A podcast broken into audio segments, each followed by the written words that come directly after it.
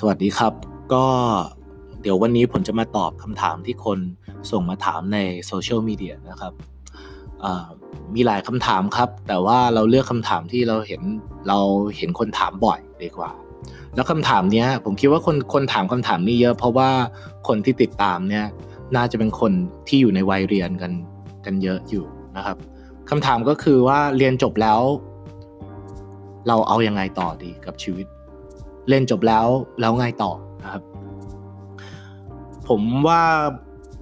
อันนี้น่าจะน่าจะดีสำหรับคนที่กำลังเรียนจบ แล้วแม้แต่คนที่กำลังทำงานอยู่ด้วยก็ตามนะครับ เพราะว่ามันน่าจะเป็นหลักการที่ช่วยให้เราตั้งเป้ากับอะไรได้ครับเอ่อเล่าอย่างนี้ครับว่า คนที่กำลังเรียนจบมาในยุคสมัยตอนนี้เนี่ยครับโชคว่ามันเป็นเวลาที่ น่ากลัวมากนะครับน่ากลัวน่ากลัวที่สุดเนี่ยเพราะว่าคุณกำลังจบมาในยุคแห่งความไม่แน่นอนเต็มไปหมดเลยนะครับ สิ่งที่มันไม่แน่นอนแล้วคุณจะต้องเผชิญเนี่ยหลักๆแล้วก็จะมีเรื่องของการแข่งขันครับ คุณต้องเจอกับการแข่งขันที่เยอะมาก เพราะเมื่อก่อนเนี่ยคนเรียนจบมาก็แข่งขันกับคนเรียนจบอย่างเดียว เดี๋ยวนี้คุณต้องแข่งขันกับ คอมพิวเตอร์ด้วย คุณต้องแข่งขันกับซอฟต์แวร์และ AI ปัญญาประดิษฐ์ด้วยครับหลายๆงานจะต้องถูกจะต้องถูกสลายไปนะครับ หลายๆงานที่ต้องสลายไปก็คืองาน routine ต่างๆ คืองานที่เป็นกิจวัตรครับ daily routine ก็คือทำซ้ำๆตลอดเวลา เช่นเเป็นคนที่ HR ฝ่ายบุคคลดูแลบัญชีทำ ทำพวกงานหลังบ้านหลาย ๆ อย่างนะครับ ก็คิดว่าน่าจะโดนแย่งงานโดย AI ด้วย ก็แปลว่าอะไรครับงานที่เรามีอยู่ สมมุติว่างานเนี่ยมีอยู่สามสิบล้านงาน มันอาจจะหายไปเหลือแค่ยี่สิบล้านงาน น่าจะหายไปประมาณสามสิบเปอร์เซ็นต์ครับ ผมมีเพื่อนบางคนครับ มีโรงงานครอบครัวมีโรงงานใหญ่มาก ทั้งโรงงานเนี่ยทำ รายได้เป็นหลักพันล้าน มีพนักงานดูแลกันจริง ๆ อยู่หกเจ็ดคนเอง ที่เหลือเป็นเครื่องจักรหมด เดี๋ยวนี้โรงงานก็ไม่ต้องใช้คนเยอะขนาดนั้นแล้ว เป็นเครื่องจักรก็ส่วนใหญ่คนที่เขายังจ้างอยู่ก็จะเป็นคนระดับ supervisor ไว้คอยดูแลเครื่องอีกทีหนึ่งครับ ก็ก็อันนี้ก็คืออย่างหนึ่งก็คือเราก็ต้องเสียงานไปให้กับ AI อย่างที่สองก็คือ คุณจะต้องแข่งกับคนที่กำลังเรียนจบกันมา ในปีนั้นๆด้วยครับเพราะเขาก็ไม่มีงานเหมือนกัน เขาก็เพิ่งจบมาเขาก็ว่างเปล่าเอมตี้เหมือนคุณเขาก็จะแข่งขันกับคุณด้วยเหมือนกัน ปีที่แล้วอย่างเดียวนะครับ ปี 2561 เนี่ยมีคนที่จบปตรีเนี่ย447,454 คน อันนี้พูดถึงแค่มหาลัยนะครับ ที่จบมหาลัยปริญญาตรี ถ้าจะรวม ปวช รวมปวส รวมคนจบม .6 รวมคนจบแค่ม .3 เนี่ย รวมๆกันแล้ว 2 ล้านคนต่อปีครับ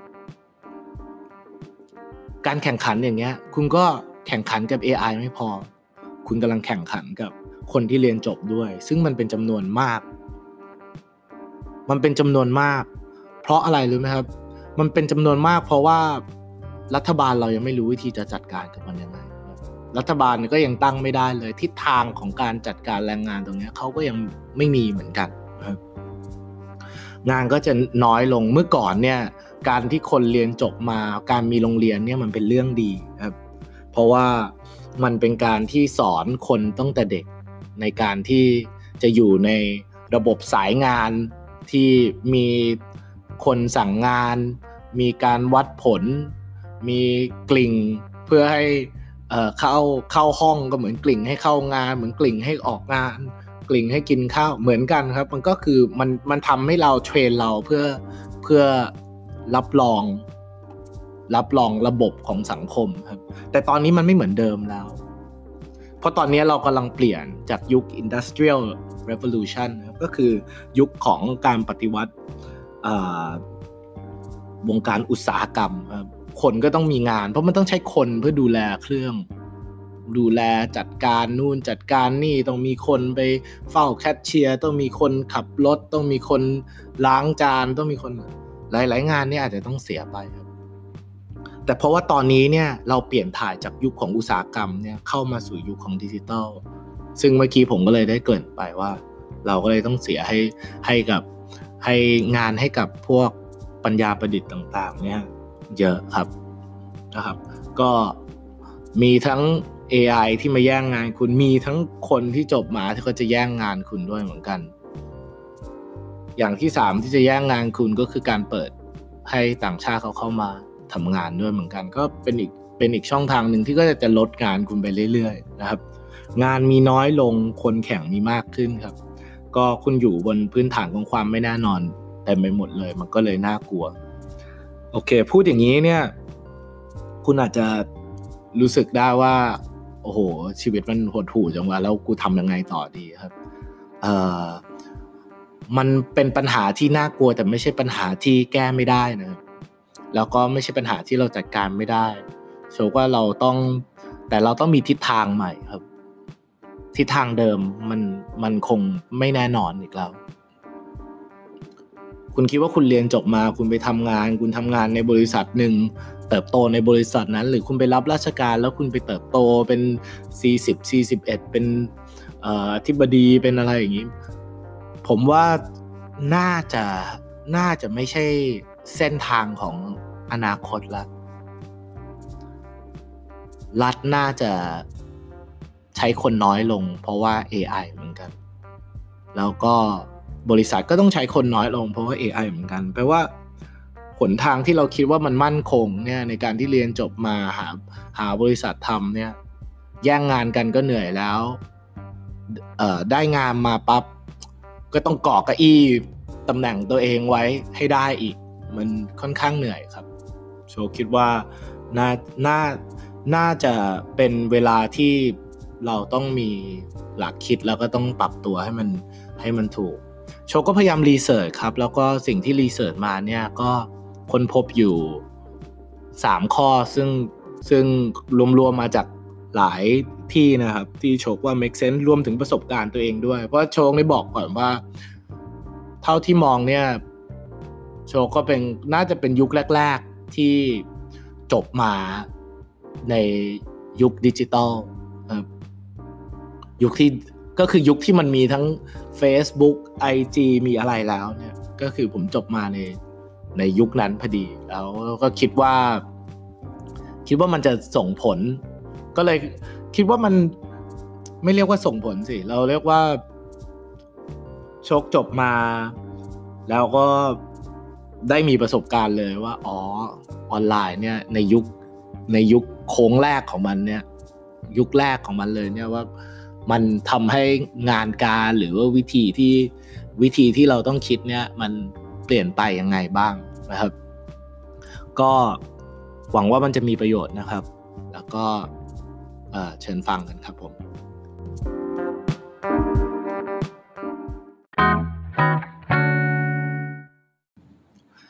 ข้อแรกนะครับเป็นข้อคิดสำหรับคนที่กำลังเรียนจบก็คือ มันไม่เป็นไรที่คุณจะไม่รู้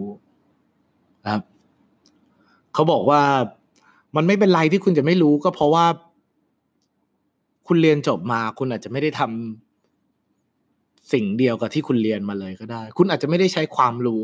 แบบที่คุณเรียนมาเลยก็ได้ แปลว่ามันถูกแล้วที่คุณที่คุณไม่รู้ แล้วผมว่ามันดีกว่าด้วยซ้ำแค่คุณถามว่าจบแล้วทำไง เพราะเด็กอีกหลายคนมันไม่เคยถามคำถามนั้น แล้วมันก็จะต้องหลงทางไปตลอดชีวิตนะครับ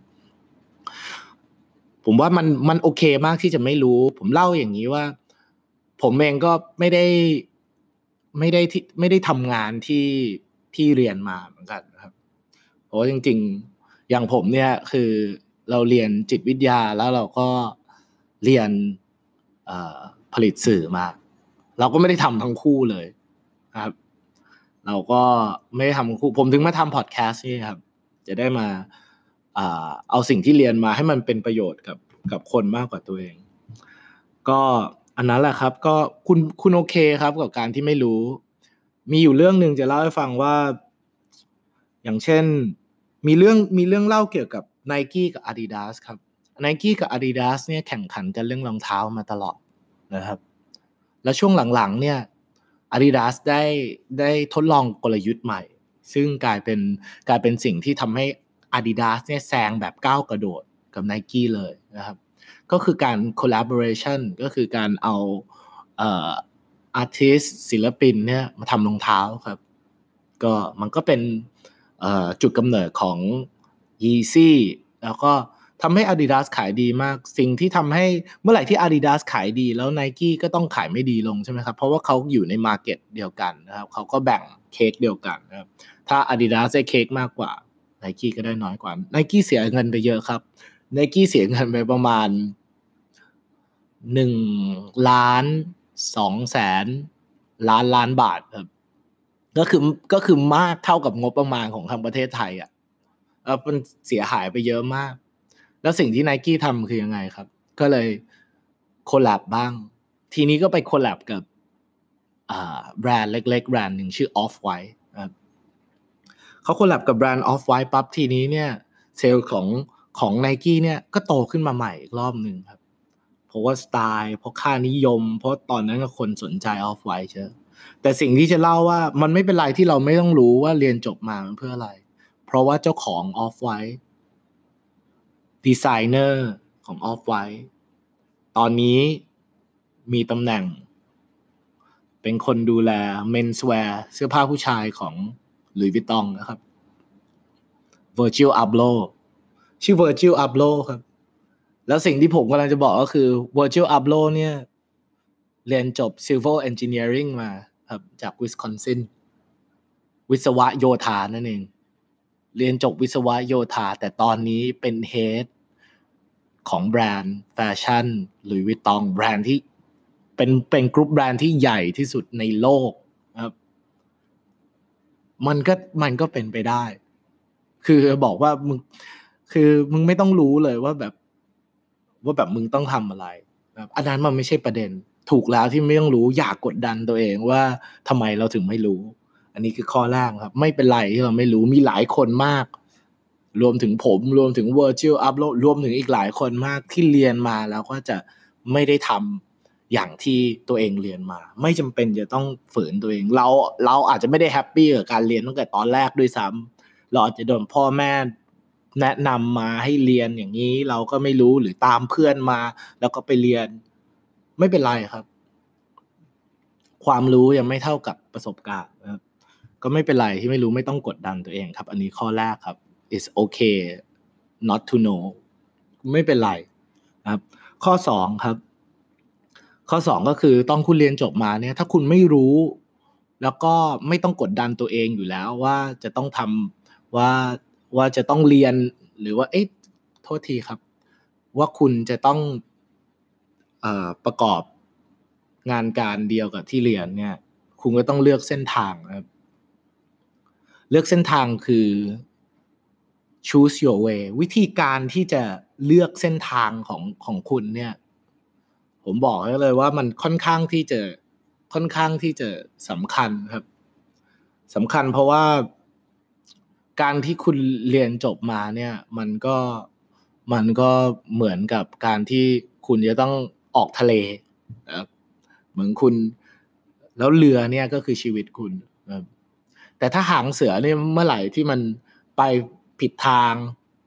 ไม่ไม่ไม่ไม่รับกับลมที่กำลังส่งคุณเนี่ย คุณก็จะมีทางไปถึงเป้าหมายได้ แล้วความหนักกว่าคือถ้าคุณไม่มีเป้าหมายเนี่ย เรือมันก็จะต้องอยู่กลางทะเลไปตลอด มันจะมีทางเข้าฝั่งไหนเลยนะครับ ก็เลยคุณต้องเลือกเส้นทางครับคุณต้องเลือกเป้าหมายก่อนอย่างแรกเนี่ย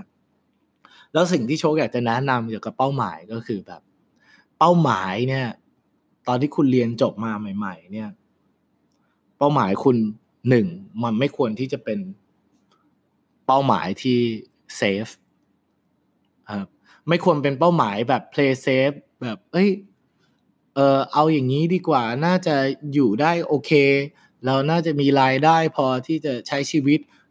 ได้โอเค หรืออะไรอย่างนี้ คือเรา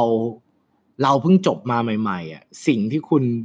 มีที่คุณได้เปรียบกว่าคนที่เขาทำงานมายี่สิบสามสิบปีเนี่ย ก็คือการการ ที่คุณมีเวลาอยู่ข้างคุณเออเมื่อไหร่ที่คุณมีเวลาอยู่ข้างคุณเนี่ย คุณมีเวลาที่จะเฟล แล้วคุณมีเวลาที่จะเรียนรู้ คุณมีเวลาที่จะได้ลิ้มลิ้มรสรสชาติทุกอย่างของชีวิตครับงั้นคุณอย่าที่จะ คุณอย่าที่จะเลือกทางที่เซฟที่สุด คุณเลือกคุณควรเลือกทางที่เสี่ยงที่สุด ทางที่เสี่ยงเนี่ย ขอให้มันขอให้มันอยู่ในเส้นทางที่จะไปถึงเป้าหมายคุณเนี่ยผมว่ามันโอเคกว่า แล้วอีกอย่างหนึ่งที่คุณไม่ควรเลือกก็คือ อย่าเลือกงานเพราะเงิน อย่าเลือกงานเพราะเงิน เพราะว่าสุดท้ายเงินที่มันไร้เป้าหมายเนี่ย มันไม่มีทางพาคุณไปไหนไกลกว่าการใช้เงินนะครับ มึงก็จะใช้แต่เงินอย่างเดียว ได้เงินมามันก็ต้องหมดไป เพราะคุณไม่มีเป้าหมายอื่นนอกจากแบบ คุณคิดว่าเงินมันจะช่วยเติมความสุขให้ ซึ่งสุดท้ายมันก็จะไม่ได้ช่วยอะไรมึงเลยนะครับ อย่าเลือกงานเพราะเงิน มันไม่ได้มีสุดท้ายแล้วอะ เงินเงินมันก็จะแค่เป็นเหมือนกับ มันเป็นเหมือนกับน้ำมันอะคุณมีรถคันหนึ่งคุณเติมน้ำมันเข้าไป มันก็ขับได้ แต่ถ้าคุณไม่รู้คุณจะขับไปไหน คุณก็ไม่มีวันไปถึงไหนครับ เงิน เงินยิ่งเยอะน้ำมันยิ่งเยอะคุณก็ยิ่งขับไปได้ไกลขึ้น มันก็เป็นแบบนี้ครับ เฉยๆแต่คุณต้องมีเป้าหมายก่อนว่าคุณจะไปถึงไหน คุณจะขับจากกรุงเทพไปเชียงใหม่ คุณต้องมีน้ำมันกี่ถัง คุณจะขับไป คุณจะขับไปพัทยาคุณต้องมีน้ำมันกี่ถังเงินมันก็แค่เป็น มันก็แค่เป็นแรงขับ ให้กับให้กับฝันคุณให้กับให้กับสิ่งที่คุณกำลังจะไปถึง นะครับ อย่าอย่าเพิ่งเลือก อย่าเพิ่งเลือกสิ่งที่เซฟ อย่าเพิ่งเลือกงาน ที่มันหาเงินให้คุณได้เยอะสุด คุณเอาสิ่งที่คุณชอบก่อนนะครับ แล้วก็อีกอย่างหนึ่งที่คุณต้องทำก็คือการทำแพลนนะครับ เมื่อกี้เพิ่งพูดแล้วว่า ถ้าคุณมีถ้าคุณมีเป้าหมายจริง ๆ เนี่ย แล้วเป้าหมายคุณเนี่ย ไม่เซฟมันควรที่จะเสี่ยงเสี่ยง แต่ว่ามันอยู่ในเส้นทางที่คุณคิดว่าคุณมีความสุข แล้วก็ไม่ได้เกี่ยวกับเงินเนี่ย คุณก็พอจะเห็นคร่าวๆแล้วคุณก็จะเริ่มตั้งแผนได้ละคุณก็ควรปักหมุดก่อนปักหมุดเป้าก่อน เช่น คุณอยากจะทำอยากมีค่ายเพลงตัวเอง หรืออยากมีวงตัวเองหรืออะไรอย่างเงี้ยคุณต้องปักหมุดก่อน แล้วคุณก็ค่อยถอยมา หมุดที่ผมคนอยากจะแนะนำให้ปักเนี่ย อันนี้เอามาจากของ Gary Vaynerchuk นะครับเขาบอกว่าให้ยูทำเป็น five year plan เพราะว่า five year แรกเนี่ยห้าปีห้าปีแรกของการเรียนจบมาเนี่ยมันควรเป็นเวลาที่ดีที่สุดละในการที่จะได้ทดลองแล้วการที่จะได้กระโดดตัวเองเข้าไปหาความเสี่ยงครับ เรา plan ก่อนว่าในห้าปีเนี่ย ปลายทางของห้าปีเนี่ยเราอยากไปตรงไหน เช่นถ้าเราอยากจะเป็นเจ้าของบริษัททำสตาร์ทอัพของตัวเองหรืออะไรก็ตามเนี่ยอย่างแรกที่คุณต้องทำก็คือคุณก็ต้องคุณก็ต้องรู้วิธีการโปรแกรม หรือคุณก็ต้องหาคนได้จากการได้คุณอาจจะไปฝึกงานก่อนสักหกเดือนหรือ หรือ หรือว่าไปทำงานที่บริษัทที่ที่อยู่ในฟิลของธุรกิจเดียวกับที่คุณต้องการทำอยู่ก่อน แต่การมีแพลนเนี่ยมันทำให้เราชัดเจนเพื่อให้เราไม่ติดกับดักของการเป็นลูกจ้างไงคุณจะได้รู้ว่าแบบคุณคุณไปทำงานเนี่ยมันเพื่อความรู้นะเว้ยคุณฝึกงานหรือคุณทำงานทุกอย่างเนี่ยเพื่อความรู้ แล้วคุณก็ต้องออกมาเสี่ยงให้เร็วภายในห้าปีนี้เนี่ย จัดโครงสร้างมันให้ดีๆ จัดแพลนมันให้ดีๆ ครับ ถ้าเราฝึกงานเพื่อความรู้เราทำงานเพื่อความรู้เนี่ย อย่างต่อไปที่เราต้องทำก็คือ อย่าทำไปงั้นๆ ถ้าเราทำเพื่อความรู้เนี่ยเราอย่าแบบเข้าไปฝึกงานเพื่อขำๆไปทำงานเพื่อขำๆอย่างเดียวครับ เราทำอะไรขำๆผลลัพธ์มันก็ขำๆไปด้วย ถ้าเรามาเพื่อความรู้เนี่ย พยายามทำให้มากที่สุด และทำให้เยอะที่สุดนะครับ พยายามอยากอยากจะรู้ว่าระบบเขาเป็นยังไง เงินมันเข้ามาทางไหน แล้วเงินเนี่ยมันต้องกระจายไปให้อะไรบ้าง ต้นทุนมันเป็นยังไง ลูกค้าเขาเป็นยังไงคุณต้องศึกษาพวกอย่างนี้ ตอนที่โชคอยู่ในช่วงเวลาของการทำธุรกิจแบบตั้งตัวบิวมันจริง ๆ เนี่ยตอนแรกโชคก็ฝึกงานก่อนในฟิลเดียวกันเหมือนกัน แต่ว่าตอนนั้นเนี่ยโชคจำได้ว่าโชคฝึกงานแบบ เพื่อเอาความรู้จริง ๆ เพราะว่าถ้าถ้าหัวหน้าเขาสั่งอะไรมาเนี่ย เราจะพยายามรับไว้ให้เยอะที่สุดตอนนั้น รับให้ได้เยอะที่สุด รับจนเขาไว้ใจแล้วเขาก็จะยิ่งส่งงานมาให้เยอะขึ้น งานทุกชิ้นมันก็คือความรู้ของเรา เพราะเราก็ได้จัดการมันจริง ๆ เราได้ทำจริง ๆ เราก็ยิ่งรู้จริง ๆ นะครับ อันนี้คืออันนี้คือขั้นตอนนะครับ ง่ายๆเราก็คือคุณทำแพลนอะห้าปีหลังจากเรียนจบเนี่ยคุณที่เสี่ยงที่สุดอะ เสี่ยงแล้วคุณคิดว่าคุณจะมีความสุขที่สุดว่าฝันสูงสุดของคุณอะคืออะไรอันนั้นอะเอาเป็นธงเอาเป็นธงไว้เลยนะครับ แล้วก็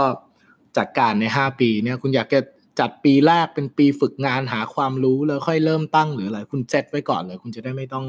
คุณจะได้ไม่ต้องติดกับดักของการเป็นลูกจ้าง ลูกจ้างก็ไม่แน่นอนเดี๋ยวนี้อย่างที่ผมบอกไปเดี๋ยวนี้ AI มาแย่งงานคุณแล้ว AI มันไม่มันมันไม่แย่งเงินของบริษัทด้วยเหรอ ดูสิว่าแบบทุกวันนี้ Facebook มันยังมาแย่งเงินของคนไทยเลย YouTube มันยังมาแย่งเงินโฆษณาของคนไทยเลย ใช่ไหมว่า ขนาดบริษัทใหญ่ๆ บริษัทที่เขาอยู่มาสามสิบสี่สิบปีมันยังไม่แน่นอนเลย แล้วลูกจ้างข้างในเขาอีกเป็นพันๆคนเนี่ยแต่แล้วบริษัทเนี่ยมันจะแน่นอนได้ไง ถ้าตัวเขายัง suffer เลยใช่ไหม ก็คือมันไม่แน่นอนก็คืออย่าไปอย่าไปติดกับดักลูกจ้างเลย ผมว่า ไม่ใช่ฝันของเรา เราแค่เอาเวลาเราไปแลกฝันคนอื่น ไปจัดการฝันคนอื่นให้เขานะครับทำความเสี่ยงให้เยอะคุณมีเวลาคุณมีคุณมีร่างกายที่ที่พร้อม energy ที่พร้อมกว่าคนที่เขาอายุเยอะๆ แล้วก็มีภาระแกรี่เวเนเชกพูดต่อด้วยบอกว่าทำไมคุณต้องทำ ห้าปีแล้วทำไมคุณต้อง take risk คุณต้อง take risk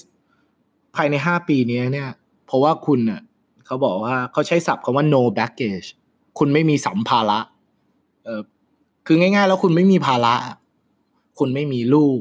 คุณยังไม่คุณยังไม่ได้เริ่มเอ่อติดหนี้แบงค์เพื่อไปผ่อนคอนโด คุณยังไม่คุณยังไม่ได้ติดหนี้เพื่อไปดาวรถต่างๆครับคุณยังไม่ได้มีภาระต้นทุนเยอะเนี่ย คุณคุณคุณเสี่ยงให้ได้มากที่สุดเรียนรู้ให้ได้มากที่สุด แล้วก็ plan ให้ได้ให้ให้ได้เยอะนะครับ เพราะว่าคุณได้เปรียบอย่างเดียวก็คือเรื่องนี้แหละ เวลาความอดทนเรื่องเรื่องสุขภาพ Gary Vaynerchuk มันบอกว่า คือต่อให้ต่อให้ you fail ไปแล้วไง you ก็แค่กลับไปสมัครงานไปทำงาน เก็บเงิน เพื่อมาเริ่มทำใหม่ก็ได้ หรือคุณกลับไปเอ่อ พักกับที่บ้านหรืออะไรก่อนก็ได้ แล้วก็ค่อยกลับมาทำอะไรใหม่ ตั้งตัวใหม่ได้ เพราะเวลาคุณยังมีอีกเหลือเฟือ แล้วคุณก็คือง่าย ๆ แล้วคุณก็ไม่ต้องมีอะไรต้องเมนเทนแนนน่ะคุณสามารถกินมาม่าทุกวันนอนดึกทำงานจนเช้าได้ เพราะร่างกายคุณยังพร้อมไงร่างกายคุณเนี่ยยังพร้อมกว่านะครับ อันนี้ก็คือ step ที่สองก็คือทำ plan แล้วก็ผมก็บอกแล้วว่า criteria แล้ววิธีการจัด plan เนี่ยคืออะไรบ้างนะครับ ก็ก็อันนี้ก็คืออย่างที่สองครับ ก่อนที่จะไปอีกอันนึงเนี่ยผมแชร์คำพูดของคนดังคนหนึ่งก่อนดีกว่านะครับ ว่าตอนนี้มันอาจจะดูเหมือนเหมือนเหมือนงง แล้วก็ดูเหมือนเยอะนะครับ แต่ว่าคำพูดนี้คือคำพูดของ Rick Rubin นะครับ Rick Rubin เป็นโปรดิวเซอร์เพลงที่ดังมากผมว่าแบบน่าจะเบอร์เบอร์ต้นๆของโลกนี้เลย ก็คือทำให้ JC ทำให้หลายคนมากครับให้คนดังๆเต็มไปหมดนะครับ99 problem ของ JC เขาก็เป็นคน produce นะครับเขาบอกว่า some do research before before beginning other jump into it other isn't better one isn't better than the other through experimentations you find your methods นะครับก็เมื่อกี้ที่จะแชร์ก็คือเขาบอกว่าบางคนเนี่ยศึกษาก่อนนะครับเหมือนที่เมื่อกี้ที่ผมบอกว่าอะเขาไปศึกษาไปฝึกงานก่อน บางคนก็โดดเข้าไปหามันเลย แต่ทั้งสองวิธีเนี้ยมันไม่มีวิธีไหนที่ดีกว่ากันนะครับสุดท้ายแล้วแบบ มันก็เป็น process ของการทดลอง มันเป็นมันเป็นขบวนการของการทดลองในชีวิตเรา มันเป็นการที่เรา explore life possibility คือความเป็นไปได้ของชีวิตเรา แล้วก็สุดท้ายเนี่ยเราก็จะเราก็จะหาวิธีของเราเองได้นะครับ ก็อันนี้คือที่วิกรูเบนพูดแล้วผม ผมว่ามันดีมาก แล้วเมื่อกี้ขอโทษทีที่ที่เอ่ออึกอึกอักอักไปครับ เพราะว่า ก็เมื่อกี้สะดุดเจอพอดีแล้วคิดว่าแบบมันตรงก็เลยแบบรีบหยิบมาแชร์นะครับอ่าอย่างที่สามนะครับ อย่างแรกขอทวนนิดนึงก็คืออย่างแรกเนี่ย ก็คือเราต้องมี mindset ก่อนว่าไม่รู้ไม่เป็นไรไม่รู้ไม่เป็นไรทุกคนก็ไม่รู้ก็คุณเพิ่งจบมาก็คุณยังไม่ได้ใช้ชีวิตคุณก็ต้องไม่รู้อยู่แล้วอย่างที่สองก็คือ การทำแผนการทำการทำแผนห้าปีนะครับอย่างที่สองให้ทำแผนห้าปีก็เพื่อ ตั้งเป้าความฝันของเราคืออะไรสิ่งที่เราอยากทำสิ่งที่มันทำให้เรามีความสุขคืออะไร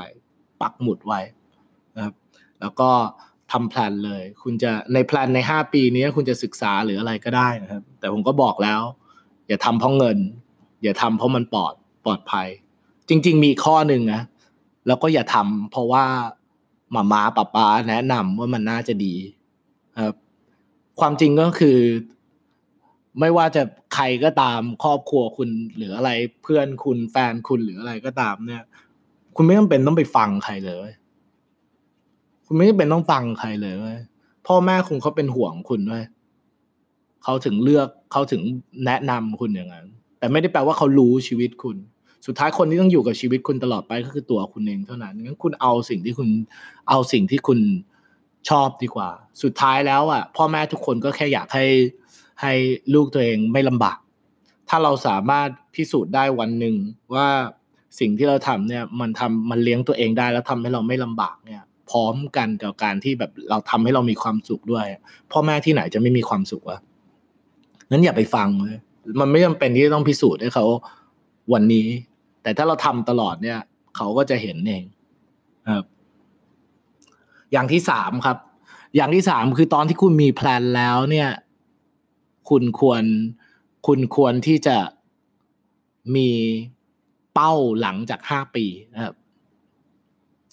เป้าหลังจากห้าปีเนี่ย อันนี้คือจากประสบการณ์เลย เป้าหลังจากห้าปีก็คือ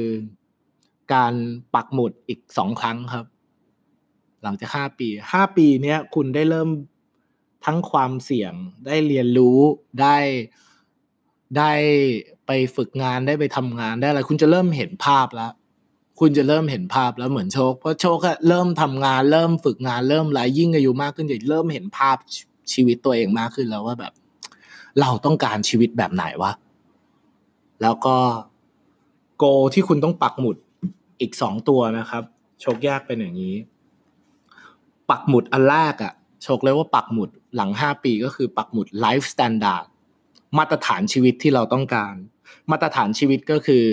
นะครับทุกคนมันต้องมันต้องมีรายได้ไว้มันต้องมีเพราะมันทุกคนมันมีค่าใช้จ่าย แล้วมึงเกิดมามึงยังแม่มึงยังต้องจ่ายค่าคลอดมึงเลยมึงคิดดูว่าแค่มึงเกิดมามึงก็มีมึงก็ต้องมีค่าใช้จ่ายแล้วเลยใช่ไหมก็คือทุกคนมันต้องมีค่าใช้จ่าย แต่ว่าสิ่งที่มันจะทำให้เรารู้ว่าค่าใช้จ่ายเราควรเท่าไหร่ ก็คือการปักหมุด life standard แล้วว่าเฮ้ยจนถึงจุดเนี้ย เราว่าแบบมันโอเค เพราะว่าอะไรว่าถ้าเราไม่ปักหมุดอันเนี้ยปั๊บอะเราก็จะไปเรื่อยๆเราก็บอกเอ้ยเราทำงานไปเรื่อย ๆ ก็ได้เงินมากขึ้นก็ใช้มากขึ้น มันไม่มีมันมันไม่ใช่เป้าหมาย เพราะมันคือมึงเอาเป้าหมายเป็นตัวเลข แล้วตัวเลขแม่ง infinity มึงก็ไปเรื่อยๆ แล้วแม่งก็ไม่มีวันจบ แล้วหลายคนมากที่แบบหาเงินได้ แต่ว่าตอนสุดท้ายอายุสี่สิบห้าสิบกว่าแล้ว กับไม่รู้ว่าตัวเองต้องการอะไร กลายเป็นว่าว่างเปล่ากว่าเดิม หาเงินได้ แล้วก็เจอแต่ความว่างเปล่าปั๊บทีนี้ก็เอาของมาประโคมตัวเองครับ โชว์เพิ่งดูที่ชอนคุยกับนาเน็กอันล่าสุดแล้วโชว์ว่าโอ้นาเน็กแม่งตอบลึกมาก บอกบางคนแม่งมีแม่งมีแต่เงิน เพราะว่าไม่เคยมีเป้าหมายอะไรมันเลยว่างเปล่า ก็เลยต้องประโคมตัวเองด้วยของ จนสุดท้ายของแมันใหญ่กว่าตัวมึง แล้วมึงก็ไม่มีตัวตนอะไรเลย ครับงั้นเราควรเราควรตั้งเป้าไว้ว่า เราควรโฟกัสกับเรื่องกับเรื่องการหารายได้เนี่ย จนถึงจุดไหนเราถึงจะไปปักหมุดต่อไปได้ อันนี้ก็คือ life standard เราต้องรู้มาตรฐานชีวิตก่อนว่าเราอยากได้ยังไงเฮ้ยเราได้เงินเดือนละรายได้เดือนละแสนโอเค life standard แล้วก็คือต้องมีรถสองคัน ต้องมีบ้านหลังหนึ่งในเมือง ต้องมีบ้านตากอากาศอีกหลังหนึ่งอะไรอย่างเงี้ย คือ life standard เราอยากจะยังไง เราปักหมุดตรงนั้นก่อน เพราะว่าถ้าเราพอใจถึงถึงจุดนั้นแล้วอะเลยไปแล้วเงินมันก็ไม่ค่อยมีความหมายป่าวะก็เราก็ต้องการในสิ่งที่เราต้องการหมดแล้วอะอืม ใช่ เพราะว่าถ้าเราวิ่งเอาเวลาของเราไปวิ่งแต่เรื่องเงินเนี่ย สุดท้ายเราก็จะมารู้ตัวทีหลังว่าเฮ้ยเราไม่ได้ใช้เวลาเลย เพราะมันไม่เมกเซนมากนะคนที่ทำงานหนักมากเก็บเงินมาจนอายุห้าสิบหกสิบ แก่มากจน แต่ว่ามีเงินเป็นเป็นร้อยล้านอย่างเงี้ย แล้วคุณมีแรงกลับมาใช้ไหมล่ะตอนเนี้ย มันก็มันก็ไม่ใช่อะนั้นมันก็คือการ balance ปักหมุดเนี่ยมันไม่ได้เพื่อแบบว่าให้มึงไม่โตไปกว่านี้นะ มันเพื่อให้มึง balance ปักหมุดเพื่อเอ้ยถ้ามันถึงแล้วเนี่ย เราควรเอาเวลาไปทำอย่างอื่นที่มันมีค่ากับเวลาเรากับชีวิตเรากับอายุเรามากกว่า แค่การแบบหาเงินไปเรื่อยๆ จนแก่ตายอันนี้คือปักหมุดแรกก็คือ life standard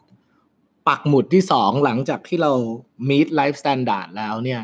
โชคว่าคือ life meaning นะปักหมุดเกี่ยวกับ life meaning ก็คือ อะไรที่เราคิดว่ามันมันมันมีคุณค่าอะไรที่เราคิดว่ามันดี อะไรที่เราคิดว่ามันมันเป็นความสุขของเราครับ สิ่งที่โชคบอกว่ามีคุณค่าเนี่ย life meaning อะมันควรที่จะให้ความหมายกับชีวิตด้วยการที่ทำอะไรสักอย่างที่มันมีประโยชน์ แล้วก็สร้าง สร้าง benefit ให้กับให้กับคนอื่นด้วยนอกจากตัวเรา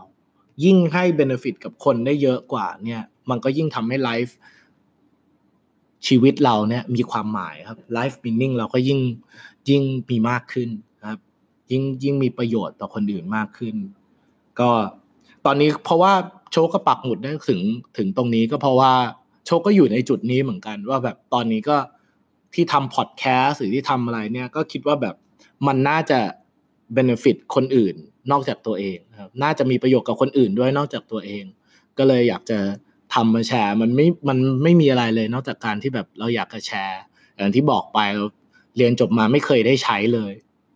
แล้วเราคิดว่ามันมันน่าจะมีประโยชน์สำหรับคนที่เขากำลังกำลังหาแนวคิดอะไรสักอย่างอยู่ครับ ก็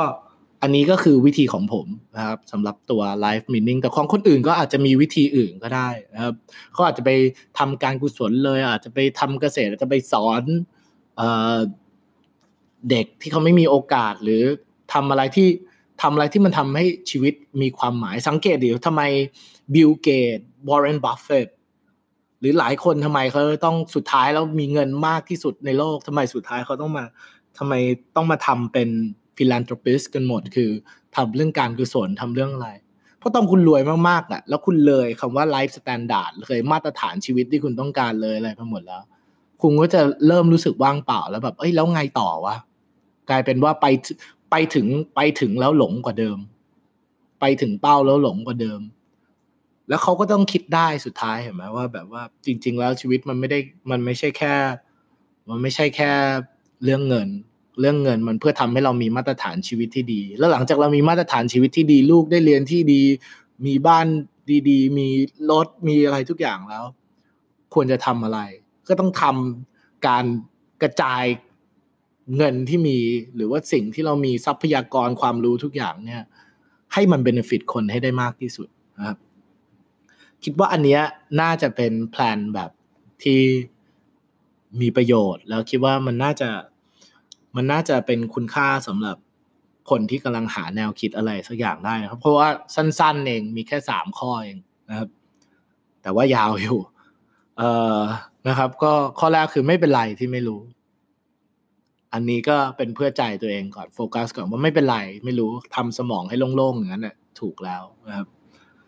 อย่างที่สองก็คือนะครับ ตั้งเป้า five year plan ห้าปีครับห้าปีหลังจากเรียนจบเนี่ย เรามี สิ่งที่เราชอบเรามีสิ่งที่เราฝันคืออะไรนะครับ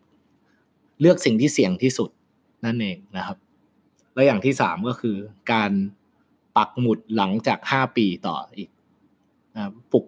ไอไอหมุดอีกสองอันหลังเนี่ยจะไม่ได้เกี่ยวกับเรื่องเวลาแล้ว ไม่ใช่ว่าห้าปีต้องเป็นยังไง แต่เป็น plan ว่าถ้าเรา meet life standard มาตรฐานชีวิตที่เราต้องการแล้วเนี่ย เราควรที่จะหา balance มันด้วยการหา อีกหมุดหนึ่งก็คือ life meaning นะความหมายของชีวิตว่าเราไปปักหมุดของของรายได้แล้วแล้วเราอยากจะปักหมุดของของความหมายของชีวิตแล้วสุดท้ายเราจะแก่ไปแบบไม่ไม่เสียดายเวลา เพราะเราก็จะได้ใช้เวลาด้วยนอกจากการที่หาเงินอย่างเดียว แล้วก็ไม่ได้มีเวลาทำอะไรกับชีวิตตัวเองจริง ๆ นะครับ ก็หวังว่ามันจะมีประโยชน์นะครับ เรียนจบแล้วไงต่อลองลองไปดูแล้วลอง ลองสังเคราะห์ดูว่ามันมันทำให้เรารู้สึกว่ามีเหตุมีผลกับความคิดเราหรือเปล่าครับลองดูว่าสิ่งที่โชคแชร์ไปเนี่ยมีประโยชน์หรือเปล่าครับลองเอาไปปรับใช้ดูแล้วก็ลองไปเปิดดูของคนอื่นด้วยก็ได้ว่าคนอื่นเนี่ยเขามีหลักการยังไงเผื่อ ทุกคนมันมีหลายวิธีเหมือนที่ริกรูเบนบอกนะครับ มันมันมีหลายวิธีแต่สุดท้ายแล้วมันก็แค่เป็น experimentation การทดลองเพื่อให้เราค้นพบ